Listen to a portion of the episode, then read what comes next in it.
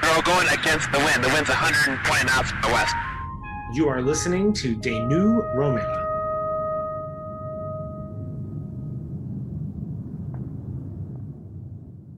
Hvis du spørger en astrofysiker om UFO'er er et tegn på intelligent liv fra det ydre rum, så vil du ofte få svar som det her. Just because you don't know what it is you're looking at doesn't mean it's intelligent aliens visiting from another planet. Eller du vil få svar som det her. UFO stands for Unidentified Flying Object. Not necessarily a spacecraft or something from another planet. Ja, faktisk så vil svaret ofte være ret enslydende. I mean, obviously UFOs exist because that just means unidentified flying objects. But the, the real issue here is not that you see things in the sky, it's what you claim they might be. Skepsisen blandt rumforskere er stor. Men det, som jeg efterhånden mener, vi kan sige med ret stor sikkerhed, det er, at UFO'er er ægte. Altså, uidentificerede flyvende objekter er ægte. I morgen der skal en rapport fra det amerikanske forsvarsministerium Pentagon udkomme med data fra kampfly og beretninger fra piloter og søfolk om flyvende tallerkener. Det er den slags data og beretninger, der siden 2017 er kommet ud i offentligheden og har skabt en svimlende stor opmærksomhed og begejstring for UFO-fænomenet, som nu også har fået en lidt mindre stigmatiseret betegnelse UAP, eller Unidentified Aerial Phenomenon. Det er også grunden til, at øh, det DR de har den her podcast, der hedder Flyvende til Lærken, som jeg er ret stor fan af. Og det er altså den her slags historier, som astrofysikere har skulle kommentere på i efterhånden lang tid, og som vi så altså kan høre, der er ofte en ret stor skepsis overfor. Men hvorfor er det egentlig? Det dykker vi ned i i dag. Mit navn er Thomas Schumann, og du lytter til den nye rumalder på Radio 4.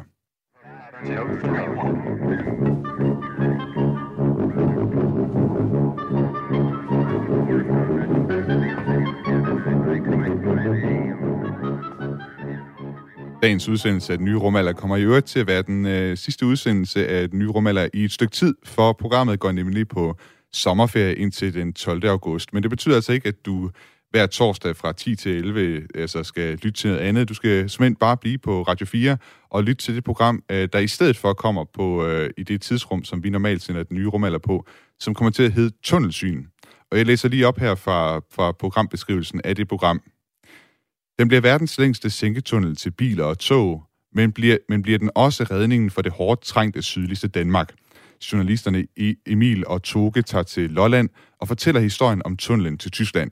De undersøger, om Femern-forbindelsen bliver et guldæg, eller om det er fugle på taget, når politikere og erhvervsdrivende spår, at tunnelen bliver det, der vender udviklingen.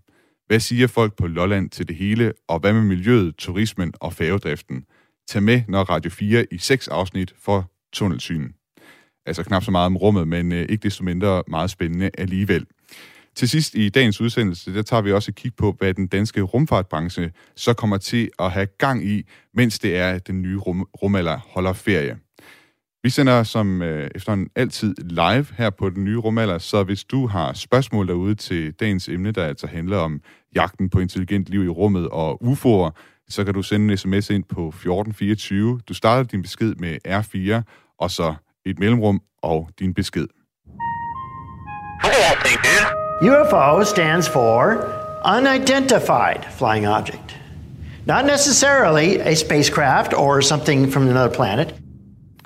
Jeg kan nu byde velkommen til Ib Lundgaard Rasmussen. Tak fordi du er med i dag.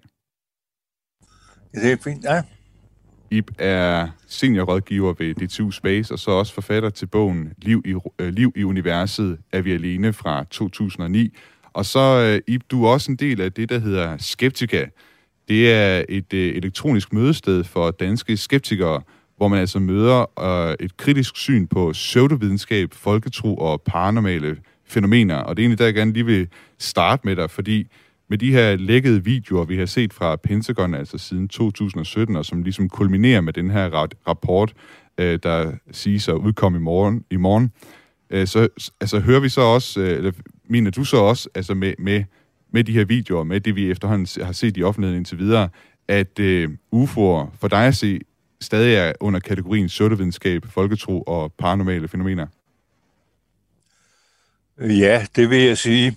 Øh, nu er det jo ikke første gang, øh, amerikanerne laver rapporter om det her. Der er noget, der hedder øh, Condon-rapporten og Project Blue Book, som tidligere har beskrevet det her. Og så det er en, en lang historie, der går langt tilbage. Øh, man kan sige det på den måde, at øh, meget af det, der bliver rapporteret som UFO'er, det kan man analysere sig frem til er naturlige fænomener.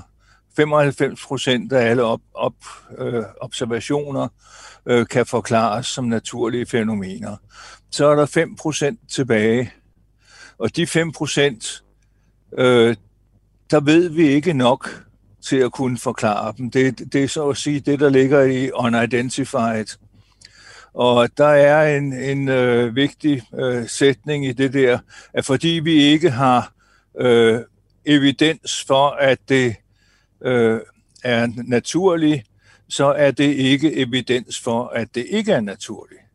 Altså mangel, mangel på, på bevis er ikke bevis på mangel.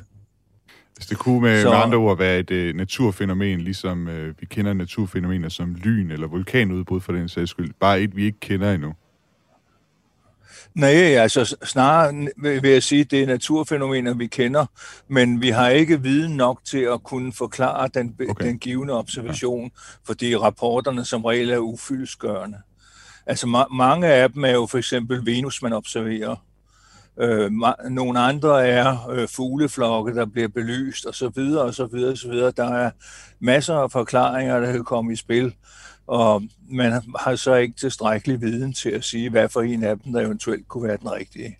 Det her emne, det er jo også noget, som øh, NASA de er begyndt at tage seriøst, altså efter at man har set de her piloters øh, videoer af, af uidentificerede flyvende objekter og de, de beretninger, som de her piloter er, har fortalt.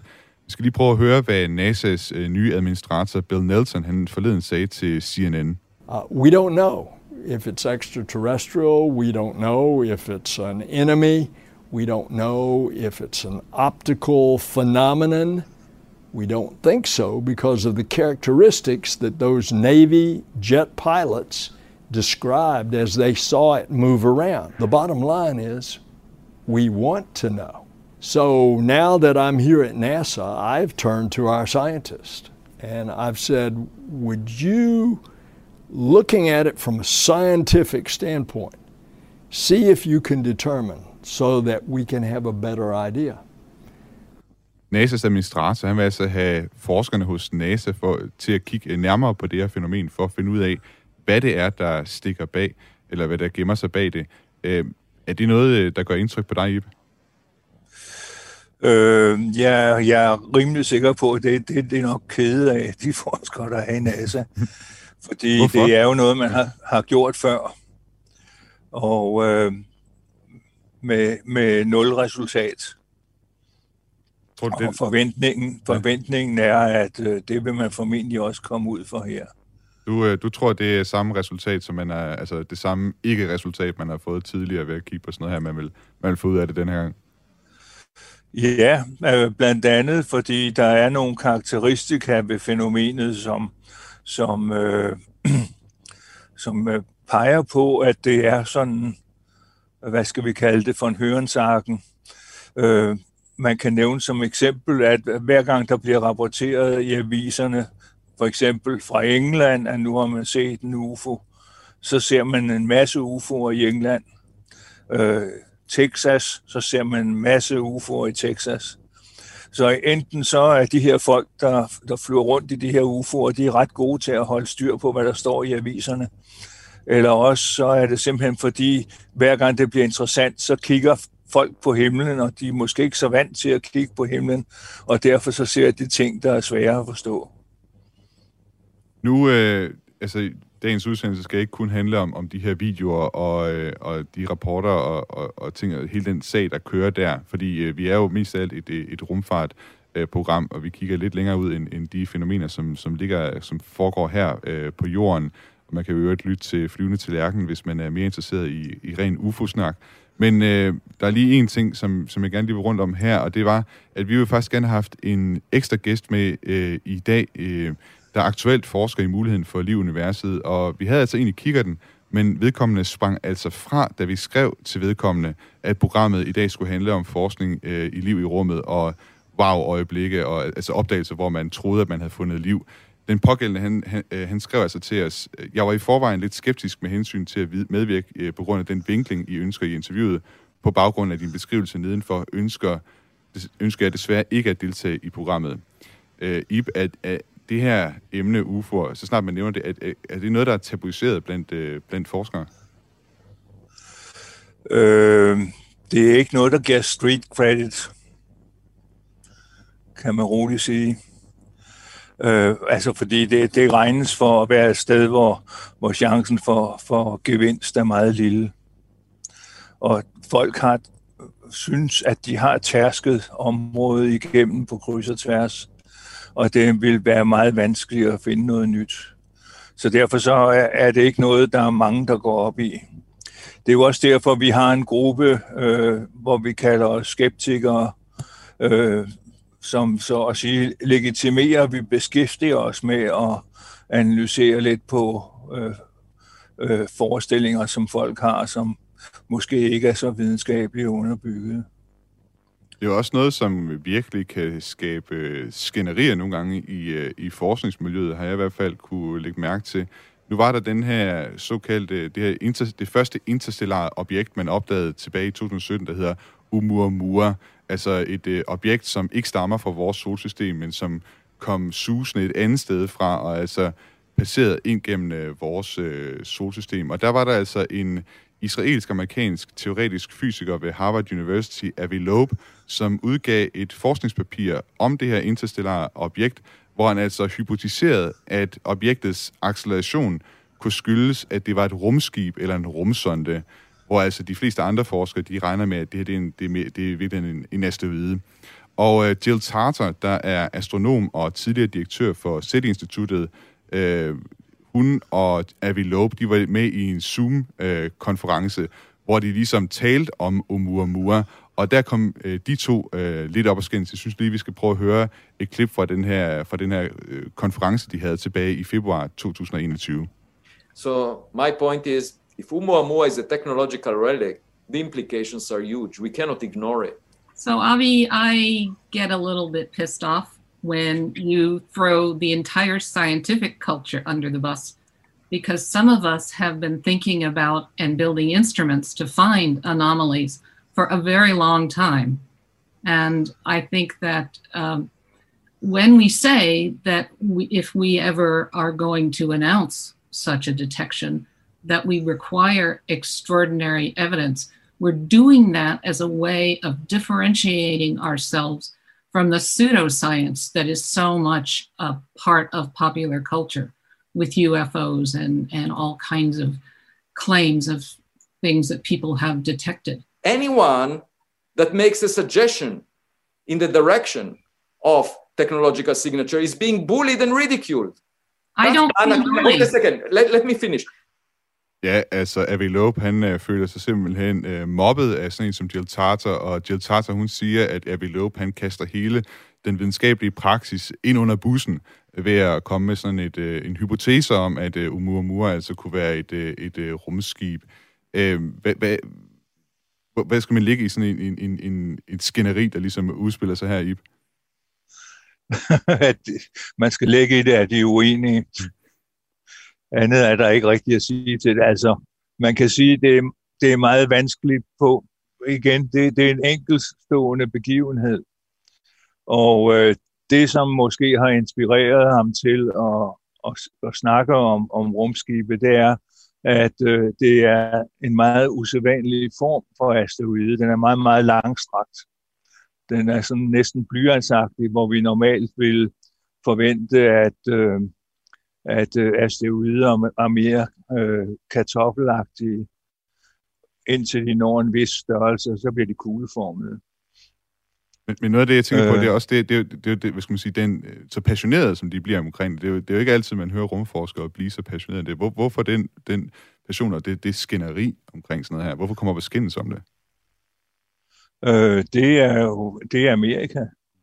de, er, de omgås tingene lidt anderledes, end vi andre gør, og, og så er det øh, skal vi sige, en betændt debat, hvor øh, mange har oplevet, at de ligesom bliver lagt øh, synspunkter i, i munden, som de ikke har, og så videre.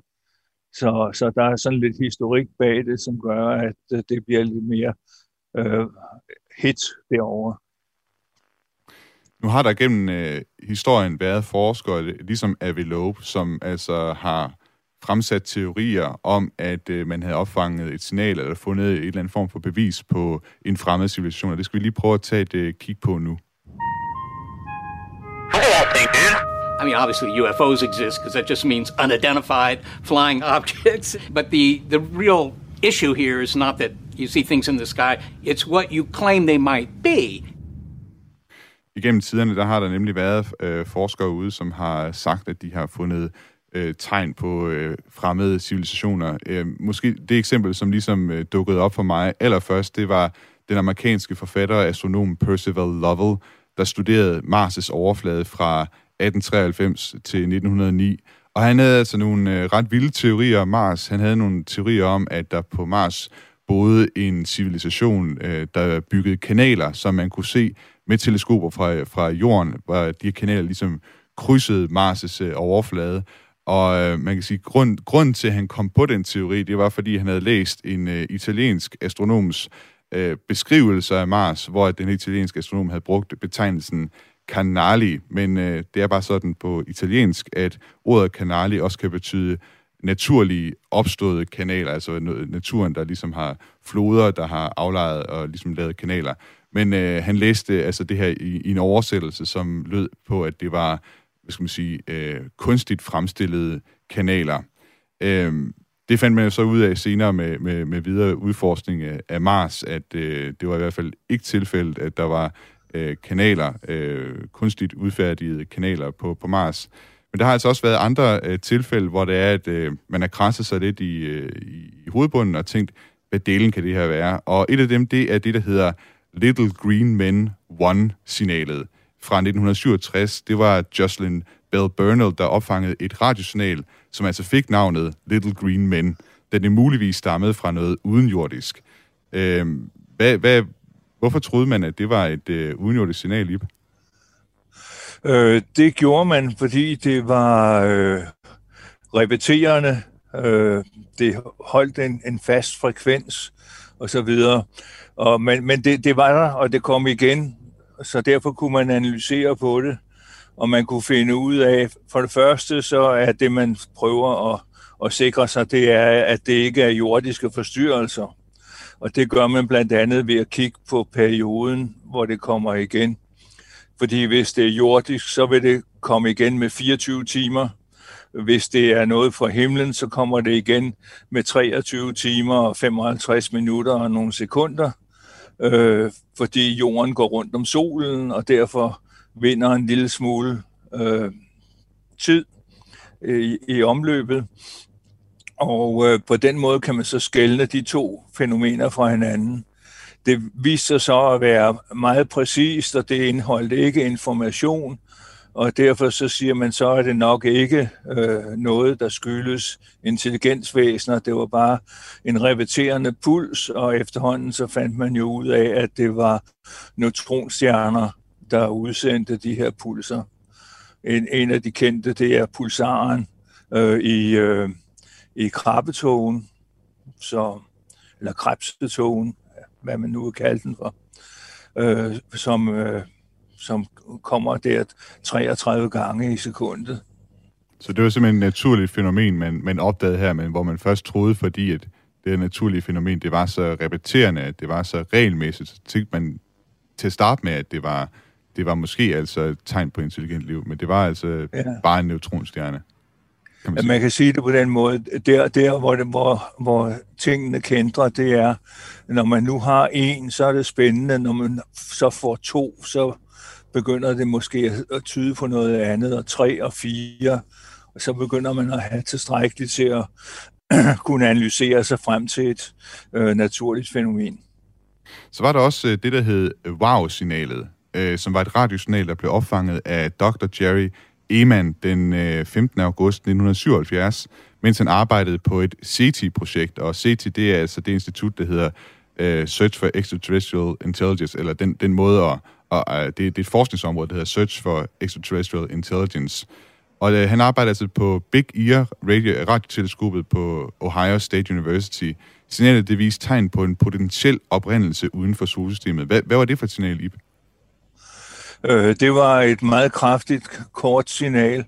Øh, nu var det sådan, at øh, hvis det havde været et øh, vedvarende signal, så skulle man have set det i to udgaver det, på grund af den særlige måde, øh, sådan et radioteleskop, som Big er konstrueret på.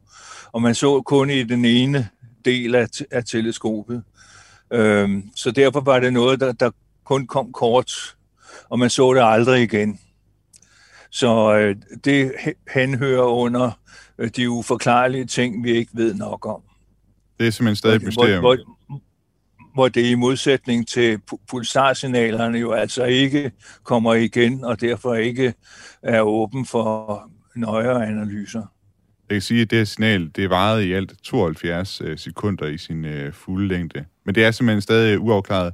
Er der nogle øh, teorier derude om, hvad, hvad det kan være? Altså, er man, er man kommet tættere siden 77 på at finde ud af, hvad, hvad det kunne være? Der er, der er sikkert masser af teorier. Jeg kender dem ikke. Mm.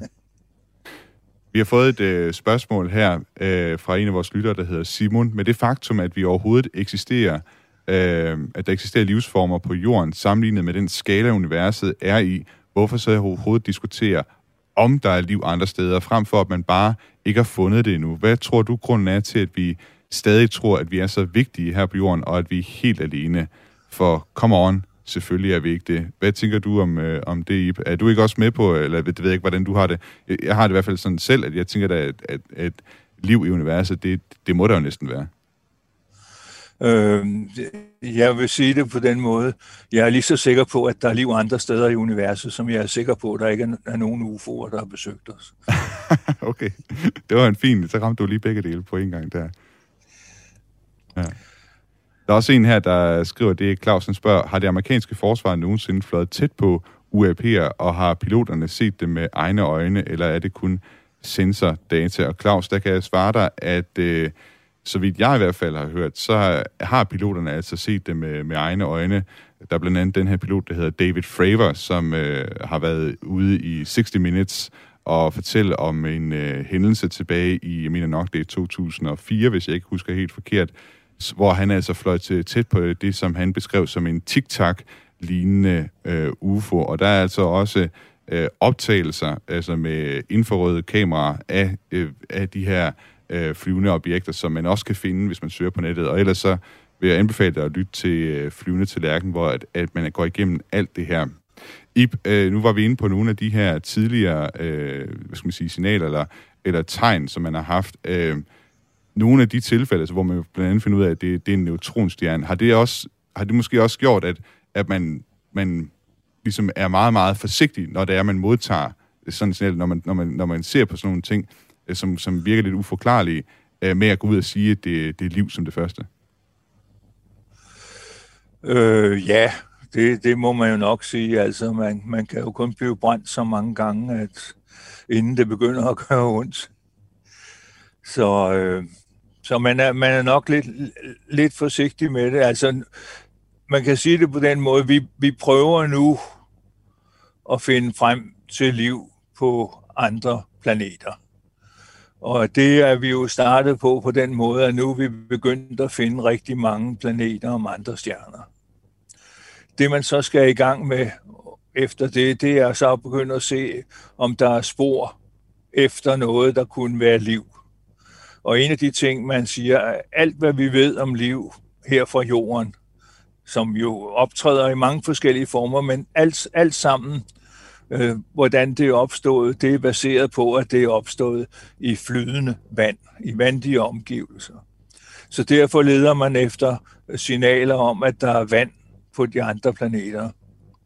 Man leder også efter signaler om, at der eventuelt er ilt, fordi øh, ilt forbinder sig med alt muligt.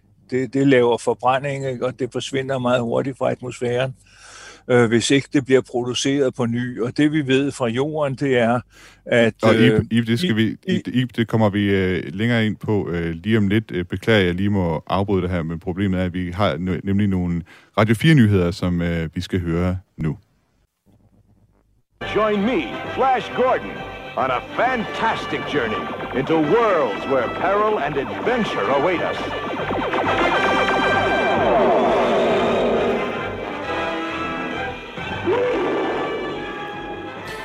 Du lytter til den nye rumalder på Radio 4 med mig, Thomas Schumann, og i dag der taler vi om øh, UFO'er og jagten på intelligent liv i universet. Min gæst i dag er Ib Lundgaard Rasmussen, seniorrådgiver ved D2 Space, og altså forfatter til bogen Liv Universet er vi alene fra 2009. Og Ib, jeg fik lige øh, afbrudt dig før, fordi vi skulle have nogle Radio 4-nyheder, mens du var ved at tale om ilt i atmosfæren på planeter om andre stjerner. Hvorfor var det, det var vigtigt i øh, jagten på at finde, øh, finde liv i universet? Øh, det hænger sammen med, øh, at øh, ilt i, i atmosfæren, det er der kun, hvis der er liv. Der er nogen, der skal producere den der ilt. Øh, og det gør jo planterne. Øh, de tager, omdanner kulsyreilten til, til ilt, som vi så omdanner tilbage til kulsyrelte. Øh, så det, det er et ret sikkert tegn på, at der er liv. Øh, man kan jo sige det på den måde, at dem, der mener, at øh, det kun er på jorden, at der er liv, de mener, at jorden er sådan helt speciel og specielt velegnet til, at livet kunne opstå her. Men øh, det, man skal tage i betragtning, det er, at de første to milliarder år, hvor jorden eksisterede, der var der ikke ild i atmosfæren. Så der, der var kun øh, anerobe, det var ikke, ikke forbrænding, det var gæring, man kunne hente energi ud af. Og så fik vi gang i, i øh, ildproduktionen med cyanobakterier og så videre. Og øh, det, det fik jo så frembragt flere, flere cellede. Men bakterier kan trives under meget forskellige forhold, og da hvad skal vi sige, hovedforventningen om at finde liv, det er nok, at det er primitivt liv, altså bakterier, vi, vi først finder, og at uh, intelligent liv, som man leder efter ved hjælp af SETI, det er nok uh, et, et meget sjældnere fænomen. Hvorfor egentlig? Så derfor, ja, fordi det, det kræver en udvikling. Altså, ting starter i det små, ikke? Mm. Øh, med små primitive organismer, som så senere udvikler sig og bliver flercellede og mere kompliceret, som nu for eksempel vi er. Ikke? Og øh, derfor så regner man med, at chancen for at finde bakterier er betydeligt større end chancen for at finde intelligente civilisationer. Og derfor så leder man efter vand og ilt og forskellige andre ting, man kan se. Man kan sige på en måde, ilt er et tegn på, at øh, systemet er ude af balance. Og det er systemet på jorden jo også ved, at vi producerer ilten. Ikke? Altså i de første to milliarder år, man producerede godt nok ilt, men det blev brugt til at forbrænde, det blev brugt til at, at lave jern om til rust og så videre og så videre. Der var masser af steder, hvor ilten kunne fungere. Så der blev ikke fri ilt op i atmosfæren. Det kom først sådan efter et par milliarder år. Hmm. Og derfor så regner man med, at det er et af de sikre tegn på, at der er liv på en anden planet. Jeg skal huske at sige, at hvis øh, du øh, som lytter sidder derude og kunne tænke dig at stille et spørgsmål, så kan du sende øh, ind på sms 1424. Du starter din besked med R4, et mellemrum, og så din besked. Og nu skal vi nemlig til at kigge på øh, nogle af dem, der lider efter liv i universet. Ikke det simple liv, øh, som øh, du lige var inde på her, Ib, men øh, det intelligente liv, som øh, vi også øh, har talt lidt om. Well, my name is Andrew Simeon. I'm the Bernard M. Oliver Chair for SETI at the SETI Institute. Uh, I'm also the director of the Berkeley SETI Research Center, which is headquartered at the University of California, Berkeley. My name is Jason Wright. I'm a professor of astronomy and astrophysics at the Pennsylvania State University, and I'm the director of the Penn State Extraterrestrial Intelligence Center. Um, for most of my career, I've looked for planets around other stars and done stellar astrophysics. Uh, but more recently, I've been uh, getting into the search for extraterrestrial intelligence and how we might find other technological species in the universe. Det her, det var altså først Andrew Simeon fra SETI-instituttet, vi hørte fra, og så Jason Wright fra Penn State University. Og du har måske hørt om SETI, og hvis du har set filmen Contact med Jodie Foster og Matthew McConaughey, så har du et øh, nogenlunde billede af, hvad det er, SETI det altså går ud på. Men jeg bad alligevel Andrew Simeon forklare, hvad det er, han og SETI de foretager sig. SETI is a, a scientific discipline It stands for the Search for Extraterrestrial Intelligence. And essentially, what we try to do through scientific research is to determine the prevalence of intelligent life in the universe. Is there other life out there uh, that, like us, has developed uh, technology uh, and a communicative uh, capability that extends to interstellar distances that uh, might allow that civilization to communicate between the stars? And we carry out that scientific research by looking for um, phenomena that we call techno signatures. These are remotely detectable indicators of technology. Uh, and a good example of, of this is, is a radio signal. Um, for the last hundred years or so here on this planet, we've had um, radio transmitters that were used to broadcast uh, television signals or, or radio signals to, to homes uh, all over the all over the planet Earth. But those same transmitters also leaked radiation out into the into the cosmos, and those signals proceed uh, at the speed of light. Um, and um, you know some some signals that left Earth 50 or 75 years ago are now 50 or 75 light years from this planet and have gone past um, hundreds of, of stars. Uh, so in in the field of SETI, we kind of turn that um, observation around. And, and we ask the question well, if there's other intelligent life elsewhere in the universe, uh, elsewhere, uh, perhaps even in, in the nearby parts of our galaxy, um, that uh, inhabits uh, extrasolar planets and, like us, has developed uh, this technological capability. Perhaps if we take our very powerful radio antenna or radio telescopes and point them at those planets, uh, we might be able to detect their their technology and thus infer their their existence. Altså hos SETI, der handler det altså om at kigge efter såkaldte teknosignaturer, øh, særligt radiosignaler, ligesom vi her på jorden udsender en masse radiosignaler, som ligesom lægger ud i øh, verdensrummet og kan opfanges øh, også ude øh, ved andre, andre planeter, der har hvad skal man sige, det udstyr i orden til det. Så er det egentlig også det, SETI gør. De lytter simpelthen efter, om der ligger radiosignaler fra civilisationer derude. Men radiosignaler, det er faktisk ikke det eneste, man kan kigge efter i rummet, hvis man skal kigge efter de her teknosignaturer. Jason Wright fra Penn State University, han forsker også i andre tegn på intelligent liv. Another example might be something like chlorofluorocarbons. Um, CFCs are molecules that humans produce industrially. We use them in air conditioning and so on. And there's no uh, there's no natural source of those, and it's not something that life produces. That you know we have any reason to think any life uh, would produce. They're purely artificial. So if we were to detect chlorofluorocarbons in the atmosphere of a different exoplanet, a distant exoplanet, that would also be an example of a technosignature. Altså han nævner altså de her CFC-gasser, som vi øh, måske godt kender fra køleskaber og sådan noget, som også var med til at lave hul i ozonlaget, så vidt jeg husker. Altså simpelthen forurening fra, øh, fra fremmede civilisationer. Det kan man mås- måske spore i atmosfærerne, ligesom man altså kan lede efter ilt i atmosfærerne omkring øh, fremmede planeter.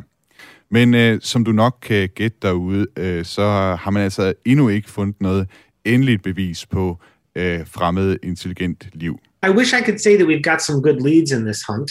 Um, we don't have very many good leads. Um, even the search for life in the solar system, el- you know, elsewhere in the solar system, um, there's only been a, a, few hints of things here and there. Um, you know, there may be some methane on Mars. Um, there, there was this claim of phosphine that might be on Venus. We're hopeful that the water on Enceladus might be a place we could look. But for the most part, um, just like the hunt for biosignatures, the hunt for technosignatures is about you know thinking about what we could find and figuring out ways to go look for those things that we could find. In technosignatures, we're still just getting started, and so certain search properties, um, certain kinds of searching, like uh, looking with radio waves, is quite mature. The Breakthrough Listen project um, centered at uh, UC Berkeley uses radio telescopes all around the world and other kinds of telescopes as well to conduct one of the biggest searches going, uh, and that's been that's been great. And uh, but you know it's still small. We're still talking about dozens of people basically, um, and so I'm looking forward to getting more of those searches coming. Altså selv med jagten på det simple liv, altså mikrober og sådan noget, der er vi jo også langt fra at have fundet noget, selvom at der altså bliver brugt milliarder af dollars på at, at udforske det her. Så også øh, på de her områder, hvor man altså lytter efter signaler fra rummet, der, der har man altså ikke fundet øh, noget endnu. Alligevel så ser både Jason Wright og Andrew Simeon meget lyst på fremtiden, og det skyldes særligt et projekt, som Andrew Simeon han forklarede mig om, der hedder Square Kilometer Array, altså et et kvadratkilometer stort netværk af radioteleskoper. This is an international telescope uh, that will be constructed in South Africa and in Western Australia. It will be the most sensitive radio telescope uh, that we have ever ever constructed by an, an order of magnitude, uh, at least when when all is said and done. And the very interesting thing about this telescope, qualitatively, um, and and I think this has has relevance to your last question about cell phones, is that this would be the very first telescope that we've ever built as humans that would actually allow us to be sensitive to the true isotropic leakage uh, type radiation that we have produced in, in our past. So I mentioned that our experiments now require very powerful transmitters. And, and usually the way the powerful transmitter is created is by um, uh, creating a, an antenna that has a lot of what we call gain, which basically just means that it focuses radiation in a narrow uh, patch of the of the sky. Um, and so that requires that that we be within the beam uh, of that of that transmitter in order for us to detect it.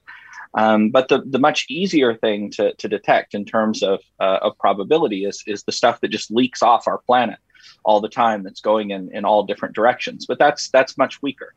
But with the square kilometer array, we would be able to detect such radiation uh, if it if it were being emitted uh, around a handful of, of nearby stars. So it really is a, a kind of a quantum leap forward in in sensitivity, uh, which will have a um, a huge impact on the importance of our our experiments and and either the limits that that we place on the existence of technosignatures or or the probability that we'll detect extraterrestrial intelligence. Ja, det man altså skal forstå ved det, Andrew Simeon han siger her, grund til, at det er så stort, det her uh, Square Kilometer Array for udforskningen af intelligent liv i universet, det er, at uh, man aktuelt med de, øh, med de instrumenter, man har nu, så vil det kun være meget kraftige og meget målrettede signaler, man vil kunne opfange fra øh, fremmede civilisationer. Men med Square Kilometer Array, så vil man altså kunne opfange øh, signaler, som så at sige lægger fra en civilisation. Lidt ligesom når øh, radiosignaler fra fly, øh, der, der flyver over hovedet på os her, de lægger ud i universet. Det er sådan noget, man vil kunne øh, opfange øh, signaler fra øh, med Square Kilometer Array. Jeg spurgte øh, også, øh, øh, jeg spurgte også øh, Andrew, jeg spurgte også, undskyld, jeg spurgte også øh, Jason Wright, hvordan han tror, at det vil forandre verden, hvis vi finder tegn på intelligent liv derude. If it's a radio signal and it is somehow intended for us or it is somehow decipherable and we can understand a communicative message in it, then a lot's going to depend on what it says. I think, though, that there are a lot of other possibilities that are perhaps more likely that we will, for instance, detect a radio signal and we won't know what it says. Or we will detect a Dyson sphere and that's all we'll detect. It's just we know there's technology there, but we don't know what it is. We might detect chlorofluorocarbons around a planet, but not really know anything else about it. So in that case, the the understanding that we're not alone in the universe as you know a, a habitable planet with life on it um, will come slowly you know people will doubt it eventually it will become accepted and we'll just try to learn more about it so it'll become a very slow process i don't think it'll be some uh, big overnight moment when you know everything is radically different Og jeg spillede, stillede også det samme spørgsmål til Andrew Simeon. It's, I think, a difficult question to answer because, on the one hand, uh, this would be the most important scientific discovery in the history of, of humanity. Uh, in in my view, and I think in the view of uh, of most most scientists, um, and and probably in the view of, of most humans. But at the same time, if you do a a poll, uh, at least in in in kind of Western countries where I'm familiar with with the results of, of such polls, and you ask people, uh, have has the Earth been visited by extraterrestrial intelligence, or um, is there is there life on other worlds? Some you know 50, 60 percent of of people uh, believe that that in fact the Earth has been visited already by uh, extraterrestrial intelligence. And so perhaps uh, the reaction of at least some of the, the population would simply be, "I told you so." Uh, so um, I, I, I don't I don't really know, but I think the scientific community um, would would certainly be be turned on its head. Ja, som øh, Andrew Simeon han siger, det kan være, at reaktionen bliver fra mange af dem, som allerede tror, at jorden har været besøgt af fremmede liv, at øh, de bare siger, ja, hvad sagde vi til, til forskerne? Ib, øh, vi har fået nogle spørgsmål her fra, fra lytterne. Øh, der er en her, der hedder Frederik Lyne, som spørger, hvis vi nu en dag konstaterer, at vi har fundet intelligent liv ude i rummet, hvad er så det næste store spørgsmål, hvis man ser på det fra en forskers perspektiv? Det tænker jeg var et godt spørgsmål at stille til dig. Øh, ja. Øh, men jeg vil måske lige knytte en enkelt lille kommentar ja, til det der med, med øh, radiosignalerne. Fordi øh, radiosignaler, der lægger ud i rummet, det er jo noget, vi gjorde øh, tidligere. Nu, nu om, altså man havde jo de her øh, radiostationer, der sendte signaler ud. Nu om dagen, så sender man signalet øh, direkte op til en satellit, som så sender det ned mod jorden. Så læggen er blevet meget mindre. Mm.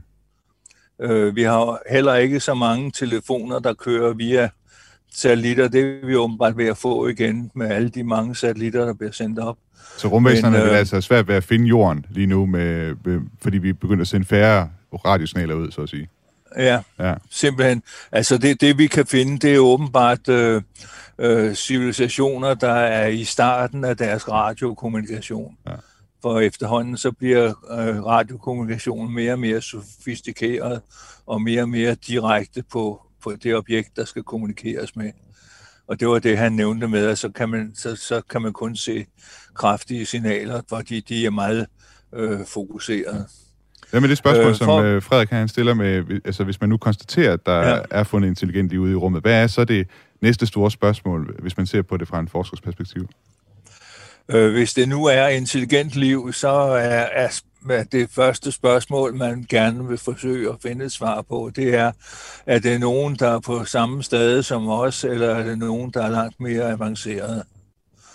Og øh, det går tilbage til en diskussion, der hele tiden har været, øh, skal vi dukke os, eller skal vi vise, at vi er her? Og man kan jo sige, at vi lytter meget, men en gang har man prøvet at sende signaler ud i rummet. Øh, det var Frank Drake, ham der fandt på Drake-ligningen, øh, som beskriver chancen for, at der er intelligent liv i universet. Øh, han brugte øh, øh, sin adgang til nogle rumteleskoper til at sende signaler ud i rummet. Det var noget, der kun foregik kort tid, fordi så fik han at vide af politikerne, at han ikke skulle fortælle, hvor vi var. Skal vi råbe for højt ude i rummet? Øh, jamen altså, hvis vurderingen er, at dem, der er derude, de er meget mere øh, avancerede, end vi er, og vil bare komme, lig, ligesom vi rejste jorden rundt og underlagde os primitive stammer, øh, så øh, kunne man tænke sig, at det samme kunne ske her på, på skal vi sige, større niveau. Ib øh, Lundgaard Rasmussen, altså seniorrådgiver ved DTU Space og forfatter til blandt andet bogen øh, Liv i Universet er vi alene fra 2009. Jeg vil sige øh, mange tak, fordi du har været med i dag og, og tale om øh, jagten på liv i universet og, og så også en smule om UFO'er. Mange tak, fordi du ville være med i dag. Jamen, det var så lidt. Du må have en god dag. Ja, lige måde. Tak. Hej. NASA, the National Aeronautics and Space Administration presents Aeronautics and Space Report. Som jeg sagde i øh, indledningen af dagens udsendelse, så går det nye rum altså på sommerferie fra efter det her program er været sendt ud. Vi vender igen tilbage den 12. august. Øh, men jeg spurgte øh, forinden ud i den danske rumfartbranche, hvad det er, de har på tegnebrættet her hen over sommeren, og hvad de ser frem til i sensommeren og efteråret, når den nye rumalder vender tilbage. Hos uh, Thermaspace i Herlev, der ser direktør Carsten Jørgensen frem til opsendelsen af det russiske Nauka-modul til den internationale rumstation, der er sat til opsendelse den 15. juli. For på ydersiden af det modul, der sidder der en europæisk robotarm, som Thermaspace har lavet software til. Den 15. juli, der bliver modulet og robotarmen, de bliver øh, sendt op til rumstationen. Og så bliver det jo spændende, hvordan og hvorledes, at, øh, at det hele bliver installeret. Og forhåbentlig så kommer vores robot, eller vores, men altså den europæiske robotarm kommer til at fungere fuldt ud. Og det er vi jo selvfølgelig meget interesseret i, da vi har lavet alt kontrolsoftwaren i selve armen. Det var også meget godt, kan man sige, når øh, en af de seneste nyheder, vi havde her på den nye rumalder, det var, at der var at den Canada-arm, altså den øh, arm, der er oppe på rumstationen i forhold, ja. den blev jo ramt af et øh, stykke øh, rumskrot. Altså nu har den det fint nok, ja. men det er måske meget godt med to robotarme deroppe i virkeligheden. Ja, det, det, det var det, der var meningen i sin tid. Altså det her, den har jo været lang tid undervejs, den her robotarm, fordi den har ventet på, at det russiske modul skulle blive færdigt.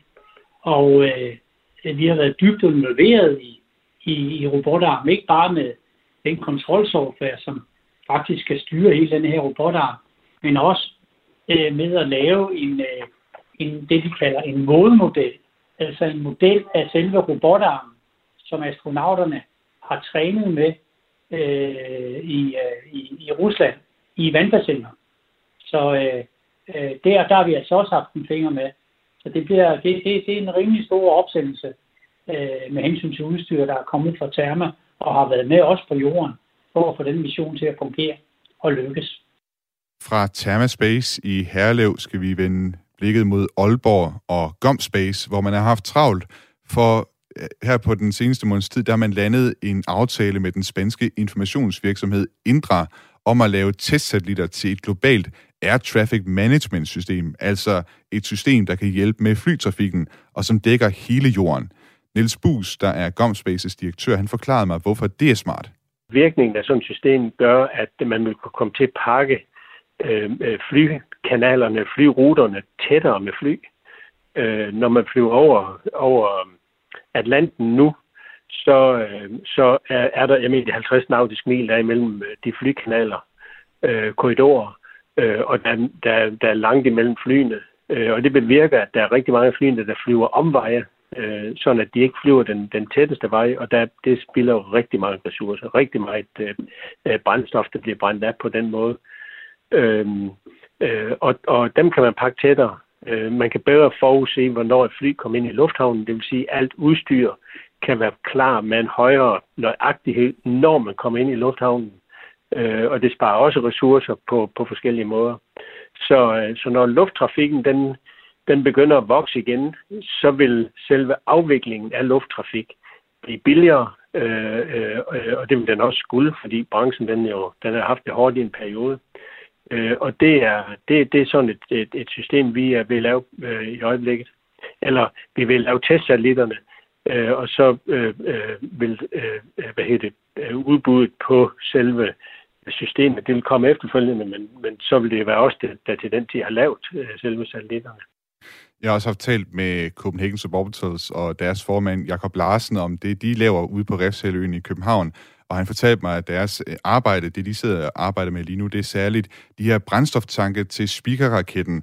Og for dem, der ikke lige ved, hvad speakerraketten er, så er det altså den raket, som Copenhagen Suborbitals, de regner med at sende et menneske op på en gang ude i fremtiden. I første omgang, så skal de lige have testet raketten øh, en del gange for at sikre sig, at den øh, virker ordentligt. Men de er så ved at, at øh, lave de her propellanttanke, det vil sige øh, brændstoftankene, øh, til speakerraketten, og så er de ved at lave et system, der, så man kan få sat brændstoffet under tryk, hvor de ligesom skal indbygge en ekstra raketmotor, der skal sørge for, at, øh, at de kommer under tryk. Jeg kan desværre ikke nå at spille det klip, som øh, jeg havde med ham øh, her.